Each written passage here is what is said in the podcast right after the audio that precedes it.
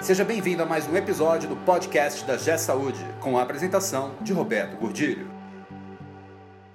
Olá, eu sou Roberto Gordilho e hoje nós vamos falar sobre um tema recorrente em minhas aulas, um tema que aparece muito e com muita frequência. Chefia e liderança, o velho dilema. O que é chefia, o que é liderança? Eu sou um chefe, eu sou um líder. O que é que você é afinal?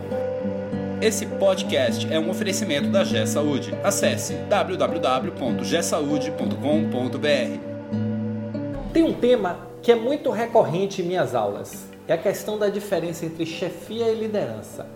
É engraçado que todo chefe se considera um líder, mas nem todo líder se considera um chefe. Aliás, eu vou mais longe. A maioria dos líderes tem aversão a exercer a chefia da sua forma clássica, da sua forma tradicional. Eu tenho observado em muitos clientes e muito nas minhas aulas que muita gente acredita ainda que chefia e liderança é a mesma coisa, que quando você recebe uma função de gestão, quando você recebe uma função de liderança, você recebe uma função de chefia. Isso te dá direito a ter poder sobre as pessoas. E para mim, basicamente, a mudança filosófica é essa. O chefe, ele entende que ele tem poder sobre as pessoas. O líder, ele entende que ele está ali para ajudar as pessoas. E dentro desse processo de ajudar as pessoas, ele utiliza a sua, a sua, é, o seu conhecimento, ele utiliza o seu prestígio pessoal, ele utiliza o seu exemplo. Ele não utiliza coação, ele não utiliza gritos, ele não utiliza assédio moral, ele não faz gestão pelo medo. Em geral, os chefes, entre aspas, fazem a gestão pelo medo. As pessoas têm receio, é aquela troca de ideias. Você entra na sala com a sua e sai com a dele e não existe oportunidade de conversar, não existe desenvolvimento. Esse é um tema que nas minhas aulas eu trato com bastante detalhe, porque ainda existe dentro das instituições de saúde, principalmente dentro dos hospitais, uma cultura muito grande de chefia. As pessoas ainda não entenderam que o mundo mudou. Muitas das pessoas ainda não entenderam, outras não, outras já entenderam e estão aí, ó, dando banho. As instituições estão avançando muito fortemente. Mas quando nós participamos de um trabalho, quando nós fazemos uma consultoria numa instituição que está em crise, e olha que são muitas pelo Brasil, não são poucas, é a primeira coisa que nós observamos é o modelo de liderança. E em geral, o modelo de liderança é arcaico, baseado em chefia, baseado no poder do mando, baseado na posição. Não é baseado no prestígio, não é baseado no conhecimento, não é baseado na entrega de resultado, não é baseado em nada que sustente efetivamente o crescimento e a transformação da empresa. E é isso que nós precisamos desenvolver, é isso que nós precisamos entender. Nós precisamos entender que a saúde precisa de líderes, não precisa de chefes. Chefe ficou no passado, chefe acabou. Nós precisamos de pessoas que inspirem os outros. E o que é liderança? Liderança é o ato de inspirar os outros a lutar por aspirações compartilhadas. Esse é o espírito da liderança. É compartilhar com o grupo o objetivo comum. Muitas vezes, e eu diria, aliás, eu não vou nem usar o termo muitas vezes, eu vou usar na maioria das vezes, o que nós temos são pessoas com histórias diferentes, com características diferentes, com, com formações diferentes, personalidades diferentes, formando um grupo. E esse grupo vira um time quando essas pessoas têm uma aspiração comum, têm um objetivo comum e lutam por alguma coisa juntas. Aí você tem um verdadeiro time, cada um entregando o seu melhor. E o papel do líder é justamente coordenar essas ações, liderar pelo exemplo, liderar pelo incentivo, liderar orientando as pessoas a se desenvolverem entregarem o seu melhor, estimulando, incentivando e motivando essas pessoas.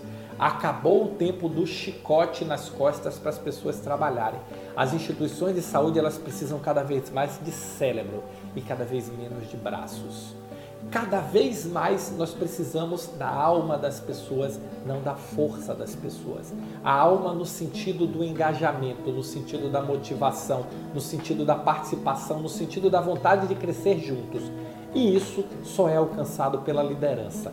Cada vez mais você vai se deparar com gerações mais novas que não topam mais aquela pressão que a nossa geração, geração X, aguentou e foi preparada para aguentar. Hoje as gerações mais novas, elas querem entender o porquê, elas querem se engajar, elas querem participar, elas querem ser parte. Elas não querem simplesmente receberem uma chicotada, entregarem o seu trabalho e ir embora elas querem ser parte da construção do objetivo que é a missão da organização, que é a missão da área, que é o propósito do trabalho, que é o alcance conjunto das metas compartilhadas. Esse é o jogo que você precisa jogar. Então, se você ainda pensa sobre a ótica da chefia, coação, grito, medo, esquece isso. Começa a transformar sua mente para um modelo de incentivo, um modelo de conhecimento, um modelo de crescimento, um modelo de exemplo, um modelo de construção de aspirações compartilhadas numa relação ganha-ganha, onde todos se sintam parte do jogo. Isso é o que nós precisamos cada vez mais dentro das organizações de saúde. Infelizmente, o que eu tenho visto não é isso. Infelizmente, eu ainda vejo muito a questão da chefia predominando sobre a liderança e mais ainda abafando a criação de novas lideranças, abafando a criação de, do desenvolvimento de potenciais que poderiam transformar a organização. E nós precisamos transformar as pessoas. Nós precisamos fazer esses chefes se transformarem, se for possível. Se não for possível, nós precisamos desenvolver, criar e dar oportunidade para novas lideranças dentro da organização. E a pergunta que fica hoje, mais uma vez, esse tema vai e volta, vai e volta, vai e volta, é recorrente nas aulas, é recorrente nas palestras, é recorrente nas consultorias. Fica a pergunta: você é um líder ou é um chefe? Se você gostou desse tema, se você ainda vê muito essa situação dentro dos hospitais, se você compartilha com a minha observação empírica de que essa questão da chefia ainda existe de uma forma muito forte, muito maior do que deveria existir, deixa o seu like, deixa o seu comentário, vamos discutir esse assunto, vamos falar, porque nós precisamos transformar as organizações, mas só transformamos as organizações se transformarmos as pessoas, tá bom? Valeu, muito obrigado e nos encontramos no próximo podcast. Você ouviu mais um episódio do podcast da G Saúde com a apresentação de Roberto Godilho. Conheça também o portal da G Saúde. Acesse www.gsaude.com.br.